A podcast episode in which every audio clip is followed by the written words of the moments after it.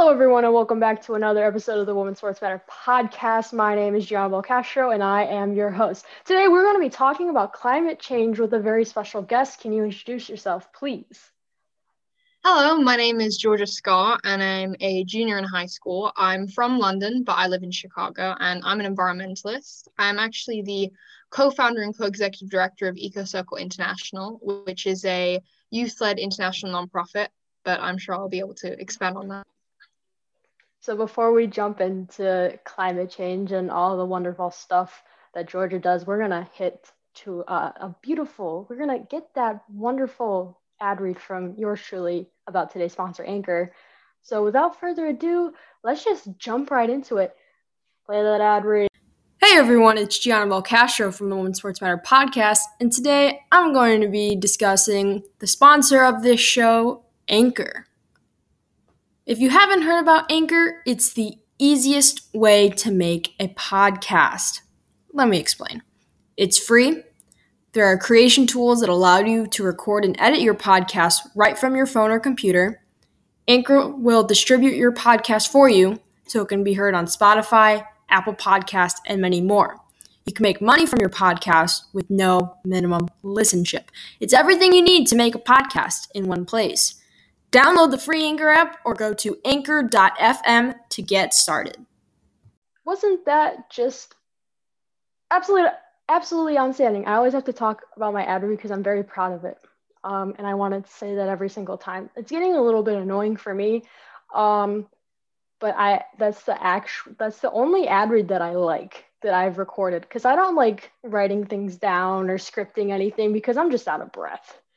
I mean, the episode I did 2 days ago, I was reading about people that were running for Congress and the Senate, and I was like reading off their pages. I'm like, this is why I don't do scripts, but this is not what today's episode is about by any means. So can you start off by talking about why you are interested in this area? Yeah. So just a bit of backstory into kind of myself as an activist and all of that. So in elementary school, I started to get involved in activism and social justice. And I kind of worked in the realm of trying to fight food deserts in Chicago. I was quite young at the time. And I also did, talks at charities and stuff like that, which sounds fancy, but they just like to have a stage that says stuff. So it's really not. But then as I got older, it kind of started to become a more independent thing, and that I feel like was taken more seriously rather than just kind of like the token child that says something. And this was kind of grew after the Parkland shooting, and there was the March for Our Lives movement that was started. And I feel like this was kind of a catalyst for a lot of youth activists that I meet now in the US. My friend Chloe and I, who we still work together on activism a lot, we do almost everything together. We were one of the leaders in our school's walkout, and following the walkout, we started a club in our school called Social Justice Action, which focused on social justice issues and basically turning education into tangible action through like initiatives and workshops and all that stuff, all that jazz. And I did that the first, my freshman year was when kind of social justice action took off and all that. March for Our Lives was when I was in 8th grade. But then after that, I started to realize that a lot of the issues we were talking about intersected with environmentalism. And I've always loved nature and all that kind of stuff, but never really to the point where I felt like I would want to dedicate my life to it, because I felt like that would be ignoring the needs of humans. And then when I began to realize how climate change and environmentalism was so intersectional, and it kind of made me realize that it is one of the most serious issues of our time, and I really don't think that's a hyperbolic statement to make. That's when I was like, wow, I really do need to be getting more involved with this, because almost every issue that we talk about today, from immigration to homelessness to even food deserts, it all ties into environmentalism in some way, shape, or form. So then it turned into basically a school club focused on the same principle of education leading into tangible action, which then developed into my nonprofit. So really focused on the fact that environmentalism is incredibly intersectional. So I remember when the Parkland shooting happened, and I think it was after school when I found out about it, because my school has like a strict At the time, I went to a private school, and the school had no strict no phone policy. So I didn't really hear about it until later in the day. And I think for me too, that's when I started realizing something isn't right. And so I started to like move into doing other things. My school had a walkout as well, which was a little surprising for me, but it was heavily criticized, and it was more of like a visual kind of thing where we did like a few prayers and everything like that, but it really wasn't like what the public school that I then transferred to had like a full thing. It was two very different things. But after Parkland, I started to realize, okay, but how can I do something? So then a year later, I joined Students Demand Action, and that was quite something. And now I do a lot within that group. So Parkland, I think, did a lot for a lot of these activists that are starting to really take shape and to become elected and to really help out locally. Can you talk more about your nonprofit? Yeah, so the nonprofit that I co-founded is called EcoCircle International. So it was started by kind of the clubs that I ran with my friend that I was telling you about, that was focused on bringing education to tangible action, because I truly do think that education is one of the keys to solving almost all of the world's issues. However, how do we take that education into, as I said, tangible action? Because you really need to know about a subject in order to tackle with it, in order for everyone to be aware of it. But just because you know about it doesn't necessarily mean you're going to do anything. So it's really bridging this gap between actually making action and creating initiatives and learning about it, because those are two steps that are very important, but I feel like one's not very effective without the other.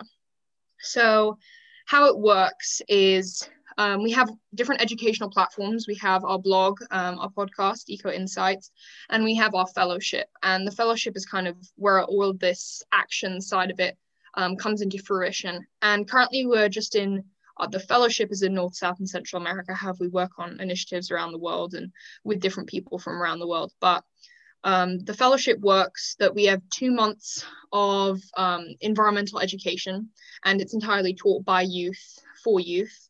And then we have 1 month of leadership training, which is basically kind of using our skills and my skills as an experienced environmental activist. However, we're all learning, and, you know, I learn equally as much from the fellows as I hope they do me, and kind of just how to really make a change and how to do an initiative, because everyone talks about leadership and entrepreneurship and making a change, but no one actually tells you how. And I think learning from experience is crucial, but there are a lot of mistakes and skills that you just need that can be taught, period. So it's really about helping that. And then you get partnered with a mentor. I'm one of the mentors. And then that mentor will help guide you through your own initiative. So you put all your learning into practice, and you then make tangible change in your community. And we really focus on an intersectional approach, an interdisciplinary approach as well. So it's really taking the interests of the fellow as well as their own skills, whether that be art or English or STEM, and kind of using that to help them generate something that does really make sustainable change in their community. So you're like really taking charge. You're making them do all these different things. You're not just sitting there learning, or you're actually going out and doing all these different things. And that is cool. I remember, 2019, I got involved with Illinois Youth Climate Movement. One of the leaders within that went to my high school, and I was like, oh, that's cool. I was also involved in like the environmental club my senior year, because that's kind of when I realized, yeah, this isn't right either. I've had a lot of those moments. Oh, no, that's not good. And I remember going to the climate march, strike, whatever we want to call it, in September. And I don't know if you went, but that was the first time I actually did something. And I remember, first of all, it was really hot out. It was really, really hot. But all those people that were there, and I was just kind of surprised. I was like, whoa, like we can make a difference if we get people to actually do it and to pay attention. Do you think strikes, marches, sit-ins actually do something, or do you think there needs to be like a way we can step up from that? Yeah, that's a great question. And I think as with any kind of initiative or approach or solution, it needs to be handled holistically. And I'm on the core team for Illinois Youth Climate Movement, which, as Gianna was saying, basically organizes the strikes and the climate marches in Chicago and Illinois. It's basically Greta Thunberg's organization, Friday for Future. It's her branch in Illinois. So yes, I certainly do believe that strikes and marches and sit-ins and protests, whether they be kind of forms of oh Lord, what's the word? So it's such a basic word. It'll come to me. Okay. Civil disobedience. Okay, there you go. Whether it be a form of civil disobedience or just a strike where, you know, it's totally legal and allowed, you're just walking down the street with a sign. Because that does a lot of things. One, it raises awareness to the public, and I feel like Fridays for Future has really done that, and it's really awakened everyone's eyes, but it also puts pressure on governments and corporations, because not only are now the public aware, but they're really demonstrating kind of their sense of anger and fear, you know, at these governments and at corporations, and that doesn't look good. That does not look good for them. They do not want, you know, children going on the streets who are essentially fearful for their future. You know, in 2016, WHO, the World Health Organization, predicted that 600,000 children had died from acute low respiratory infections caused directly by pollution.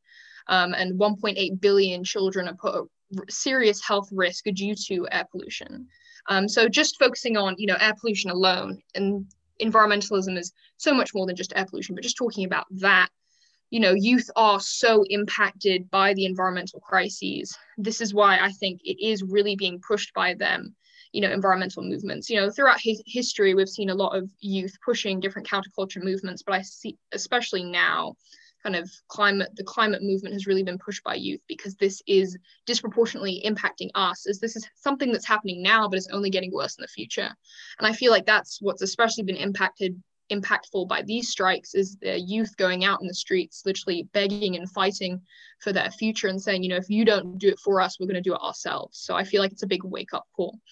That said, though, if you just go to a strike and there's no follow-up and all that kind of stuff, governments and corporations and everyone that you're just pressuring, they're just going to try to sweep it under the rug, because, you know, they're not changing for a reason, whether it just be short-term gain if they want to get re-elected immediately and don't want to focus on long-term plans, or short-term economic gain and all that fun, corrupt jazz. But it's really about having consistency, whether it's just consistent pressure or following that up with, you know, local initiatives and everything like that. So I feel like it does need to come from all sides. But in regards to making political action, I feel like, especially as someone who if you're too young to vote, because, you know, voting is it's a great form of protest, you know, directly kind of deciding who's in office.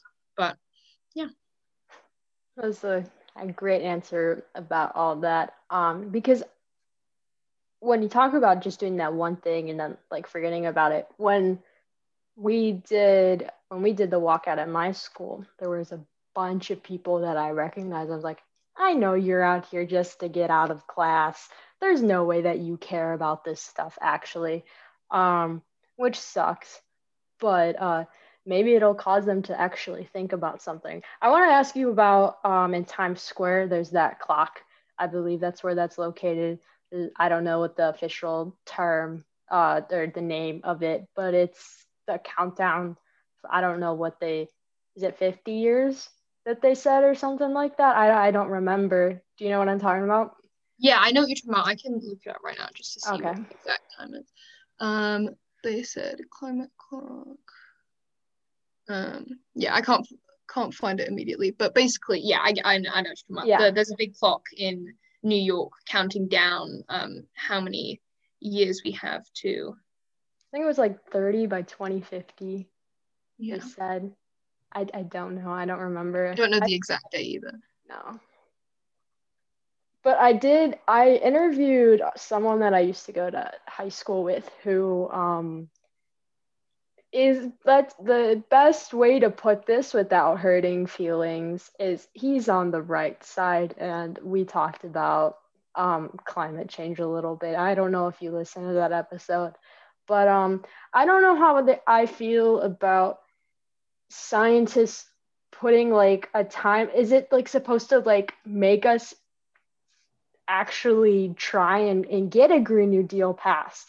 Or is that like a for sure thing? Because I honestly don't know how I feel about the clock, but that guy really doesn't believe in climate change. I was like, okay, we're gonna move on and talk about something else. So I just wanna know your thoughts about that. So yeah, in regards to kind of having a countdown and having a time, I think one of the reasons why I'm slightly against it is this sense of alarmism, which I think isn't always great. And I feel like there's a lot of people, it just kind of contributes to the sense of hopelessness, which kind of causes inaction. I feel like if you're so overwhelmed, you know, if you've got a 1,000-page essay due the next day and you haven't even started, you're just going to think, well, I'm just not going to start, period. So with the clock, I think scientifically, I think it's okay because I think it is backed up by scientific evidence. For example, different UN reports and different scientific reports saying that, for example, the point of no return that everyone talks about, that's basically talking about scientists have predicted a set time where the effects of climate change that we've exhibited so far will be irreversible. That's not saying that we can't reduce the impact of climate change beyond then, but it's kind of this point where the Earth hits a tipping point where we can't necessarily go back as easily to what we had, you know, say a few hundred years ago. So I do think it is important to have a sense of a time frame, because I think especially when deciding kind of making political decisions and political timeframes, that is definitely important to bear in mind. But yeah, the dates, specific dates definitely vary. And I think as with any prediction, it's never going to be 100% accurate, but the point being time is running out. And I think that is what's really crucial. And I think that's why the youth, especially acting now, you know, it's no longer, oh, I can wait 20 years. And then when I'm an adult, I can deal with this. We are running out of time. And that's a scientific fact. We're running out of time as we not only further damage the planet, but this is kind of like an exponential sense of damage as it's getting worse and worse and worse, and it becomes increasingly harder to reverse. So yeah, I think having something like a clock or having something like a countdown, not a huge fan because it kind of creates a sense of like anxiety, which as I said, kind of makes people feel helpless and not do anything. But at the same time, I feel like it definitely is important for people to be aware of the time sensitivity of this issue. So while you were talking, I was just thinking back of the Green New Deal. And was it started by AOC and the senator from Massachusetts? I believe they co-sponsored that. Yeah. And I was thinking to what Ted Cruz said about like rejoining the Paris Climate Agreement, saying that we don't care what happens in Pittsburgh or something. I don't think he understands what the Paris Climate Agreement is about. I've seen like people on the right complain, and I'm thinking that's why, because they think it's just about Paris, the city of Paris and their climate. I don't think they actually know what it means. And they're just like, you don't care about American values. What about what's happening in Wyoming or the pipeline in South Dakota? I believe that's another thing that people are like, oh my God, the jobs. I think the Green New Deal, I'm not mistaken, would bring more jobs specifically towards making sure that, you know, climate change doesn't ruin the United States. And the Paris Climate Agreement is actually a good thing. Do you know much about the Paris Climate Agreement that you want to talk about? Yeah, off the top of my head, I can't kind of list everything that entails because I don't want to misquote anything. But basically, long story short, it was in one of the COP 24, I'm not entirely sure, but it's basically a big climate summit that happened in Paris, hence the name Paris Climate Agreement. It's not just because we all really care about Paris's climate, although that is very important. Basically, it was a global agreement that many, many countries signed up to that was basically committing to transitioning away from renewable energy and kind of globally protecting our planet, because, you know, this does have to be a global solution as it is a global issue, and we need to all be equally protecting the global commons. And you know, the US in particular because, you know, the US is the second largest greenhouse gas emitter in the world, you know, and we like to point our finger at China, who's the number one greenhouse gas emitter in the world. But a lot of China's greenhouse gas emissions come from manufacturing, and actually a significant proportion of those greenhouse gas emissions of that manufacturing is due to manufacturing for the US. So the US holds a very big card in the global climate game, and therefore needs to be really pushing things like the Paris Climate Agreement so we can really be cleaning up the mess that we are making. And in regards to like the Paris Climate Agreement and the Green New Deal, gets a lot of slack for kind of economic reasons. And at first it's understandable. And the kind of the estimate for how much it's going to cost really varies. So people more kind of left leaning estimate typically it's going to cost about $10 trillion, whereas people kind of further right, although I don't like to kind of, you know, divide it up like this, but just speaking because there is a bias in people predicting these numbers between the left and the right. So people more right leaning predict it's going to cost us between 50 to 93 trillion. So we have kind of an estimate between, I don't know if I said 10 trillion at the beginning, but 10 trillion and 93 trillion. So quite very, very large estimate. Yeah. That's a big number. Yeah. But point being, first it sounds big, but I am for it, because not only is this going to be preventing the economic damage due to climate change, if we're explicitly talking about economics here, if this is not only going to be preventing the economic damage due to climate change, but it's also going to be providing countless economic opportunities. Just first of all, starting off with jobs.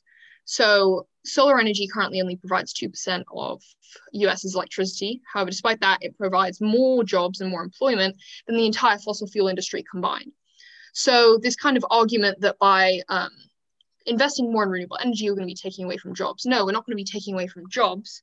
There are going to be people who are currently working in the fossil fuel industry who will no longer be working in the fossil fuel industry, but that is not meaning that kind of jobs are going to be going down in the energy sector. If anything, they're going up.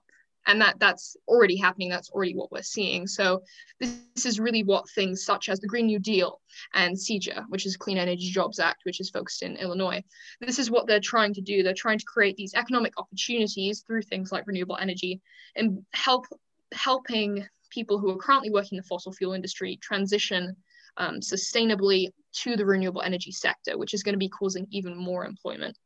And, you know, not only that, if you crunch all the numbers, we are actually going to be making money, not only from the opportunities that we're having, as I just talked about, but also the money we're going to be saving. So, for example, a recent Stanford study estimates that between 1998 and 2017, $75 billion out of $199 billion of flood damage was due to climate change. So approximately a third of the flood damage, which adds up to $75 billion in the US across those about 2 decades, can be attributed to climate change. And that's just in flood damage alone. So simple things like that really are adding up. And this goes across all different kinds of industries and all different kinds of sectors, as we're seeing, you know, the exacerbated effects of climate change, whether it be subtle changes in climate that are affecting our agricultural systems, or it be, you know, environmental disasters such as the one we just saw in Texas, and the Texas incident that, well, not really an incident, the Texas disaster, more like where Texas essentially froze over due to a polar vortex. That's estimated to cost Texas about $50 billion. So that's just one very significant, but just one event. And all different kinds of these events are just going to be exacerbated by climate change and are going to be popping up more and more. So the stats I gave at the beginning about 10 to 93 trillion, that's estimated to cost us that over the next decade. So if we add that up to the cost of climate change that is going to be occurring over the next decade, I mean, it's almost insignificant, and it's just a no-brainer. But you know, a lot of people who are thinking short term, and especially just if they want to get reelected, that kind of long term gain is not really what they want to be explaining to everyone. So with everything that happened in Texas, the governor of Texas, and I'm pretty sure, I don't know if both senators from Texas said this, but they blamed the windmills or the whatever you freaking call them, the wind turbines. Yeah, those things. And there, nothing is winterized in Texas either. I mean, common sense would be, why would it be? But also at the same time, I feel like every state should be prepared for that. Blaming wind turbines doesn't make sense. And they're also not even that good for the climate as well. I've read some studies about that, but it just, oh, and the governor of Texas said that this is why we shouldn't have a Green New Deal. I just want to hear your thoughts on that one. Yeah, so I mean, they really went for the low-hanging fruit there. Yeah. With so basically, I kind of work backwards on this one as to Texas, the Texas power grid was essentially had to be turned off to prevent it from totally failing, so it had to be turned off. And this was happening because, as you said, the energy grid in Texas, which they've decided is like independent from the rest of America to save money. You know, if you want to do that, go ahead, but you have issues like this. And I feel very sorry for, you know, Texans, because this is a very unfortunate situation. So the energy grid was not winterized because, you know, although we receive temperatures like they had in Texas, we received that here in Chicago. We are used to these temperatures, so they are winterized, but in Texas they were not. So it wasn't just the wind turbines that essentially kind of began to froze, but it was gas lines and all things like that. So it was kind of across the board on the energy grid, everything started to freeze. And you can have gas lines in cold conditions, you can have wind turbines in cold conditions. You know, we have them in Denmark, we have them in the Arctic. So I wouldn't necessarily blame the energy because I don't really think it is a case of, oh, renewable energy was better in this situation, fossil fuels was better in this situation. I'm like, you know, this isn't really about that right now. So like the big thing was just the politicians were essentially cheap and didn't winterize it because, as you said, you know, on first thought, why would you have to?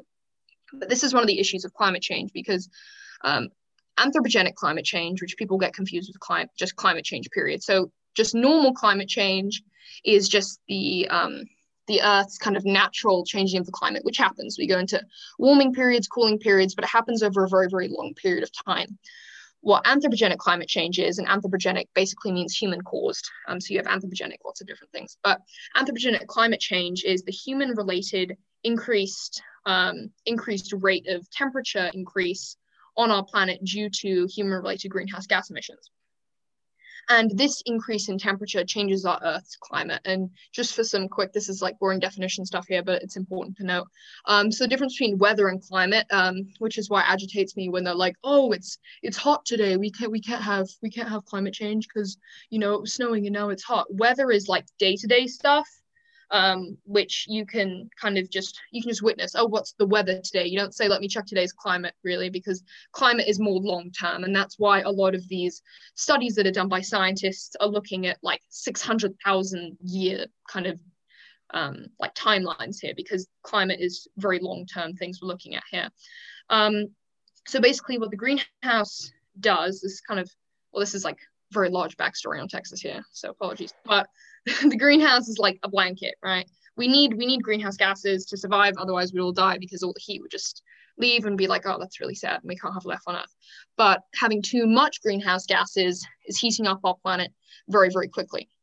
And what happened with Texas, it was a process called sudden stratospheric warming, which is basically when the polar regions heat up very, very quickly. So I just wrote it down here. So over the course of just a few days in late December 2020 and early January 2021, temperatures in the atmosphere high above the North Pole warmed by 100 degrees Fahrenheit, which is about 56 degrees Celsius, jumping from negative 110 degrees Fahrenheit to negative 10 degrees Fahrenheit, which is about negative 76 degrees Celsius to 23 degrees Celsius. So very, very fast kind of warming here. And sudden stratospheric warming, where it suddenly heats up, that's a natural process.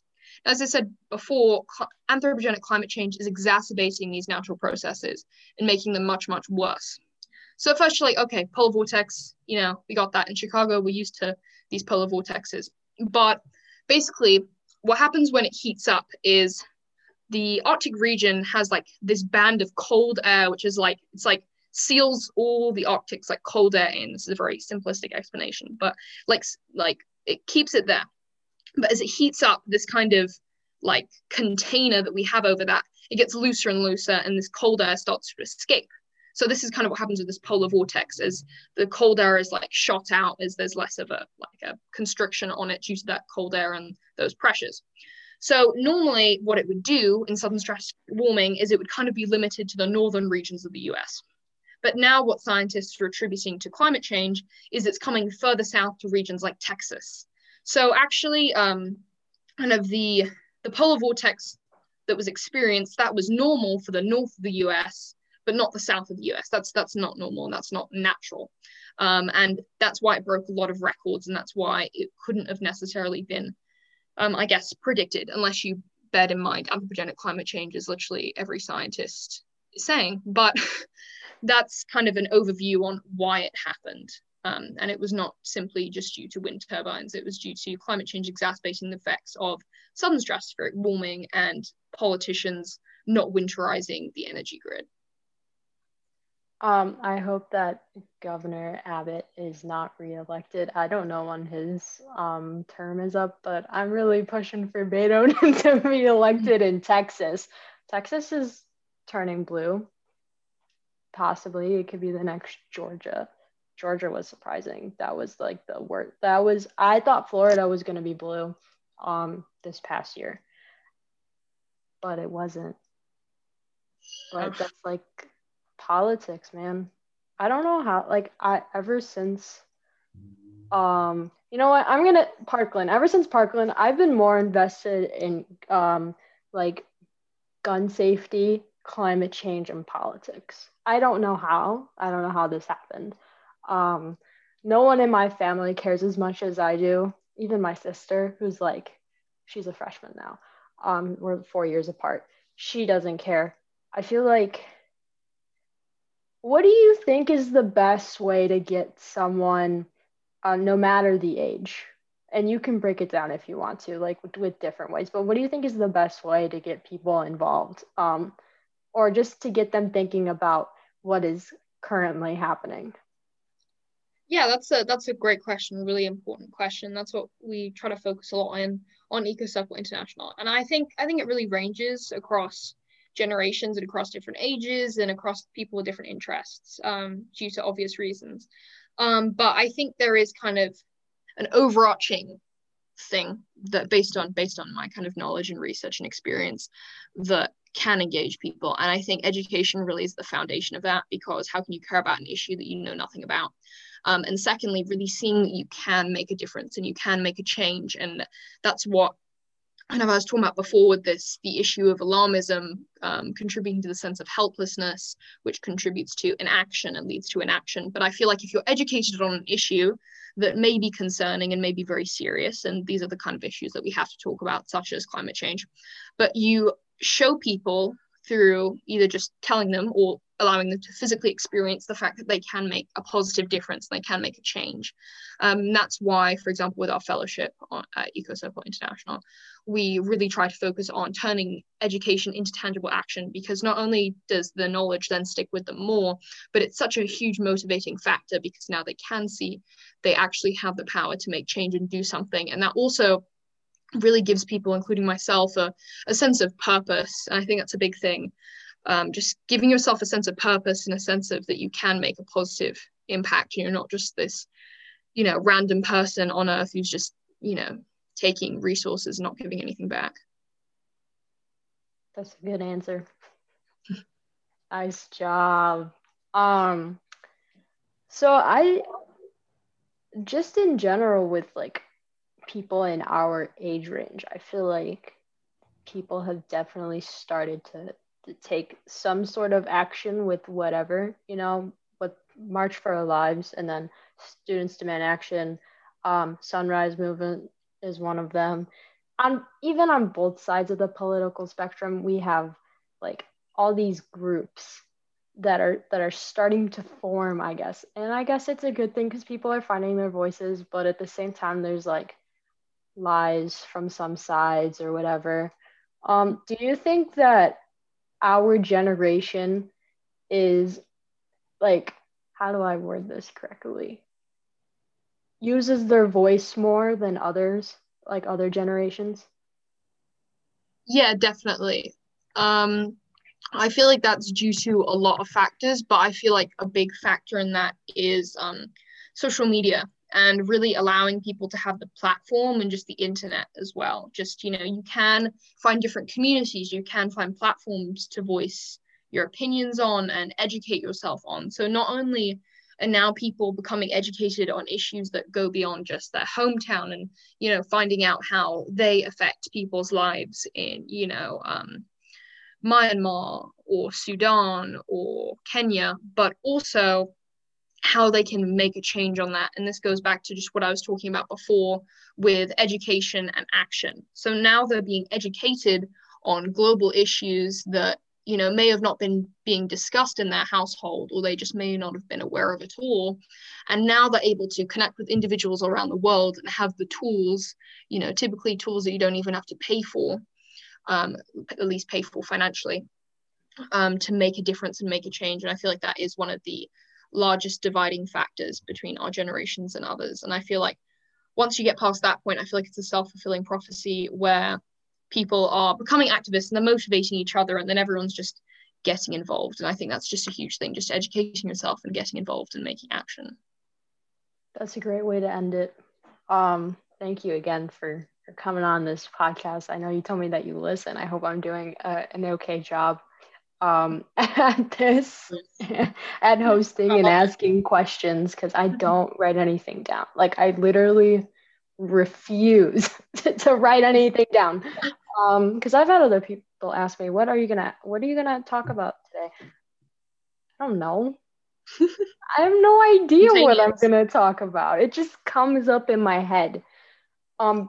But yeah, thank you again. So where can we find you? Is there anything that you want to shout out, promote? Go ahead. Yes, there is actually. Thank you. So you can check our website out at www.ecocircleinternational.org.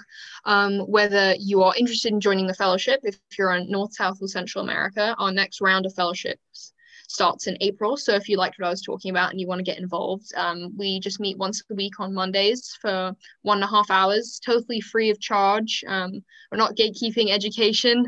Anyone can get involved. It's ages 12 to 18. And if you're not within that age bracket, just send us a message if you want to get involved, and we can help you get involved with ECI or different organizations and kind of just use your talents and use your passions for good. And also you can check our podcast out, Eco Insights. And you can follow us on Instagram at EcoSuppoint. All of that will be linked down below, but you're going to have to send me those links because we'll do. I don't want to have to go fishing. I don't have a fishing rod to do that. So yeah, that's all you want to promote, shout out. We're good? All right. Yep, I'm gonna end it here, everyone. So thank you again so much for listening to another episode of the Women's Sports Matter podcast. We will be talking about sports soon. We took a little break. The Challenge Cup is starting in the NWSL soon, next month. So I'm going to do a little preview of that coming up. But thank you again, Georgia, for coming on. I really appreciate it. If you want to hear more episodes, you should subscribe to my podcast because it's really cool. And yeah, you can find me on Twitter at WSM Podcast. I'm also on Instagram, Women's Sports Matter. I'm also on YouTube. Yeah.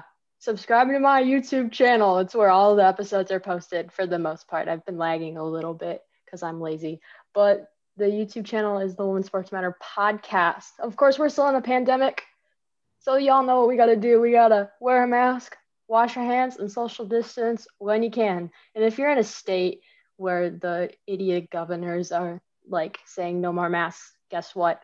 If you're listening to this podcast, you have to wear one. It's the law. You have to do it. So yeah. Thank you so much for listening again. My name is Gianna Castro. I'm your host. I will see you next time. That's all, folks. Have a nice rest of your day.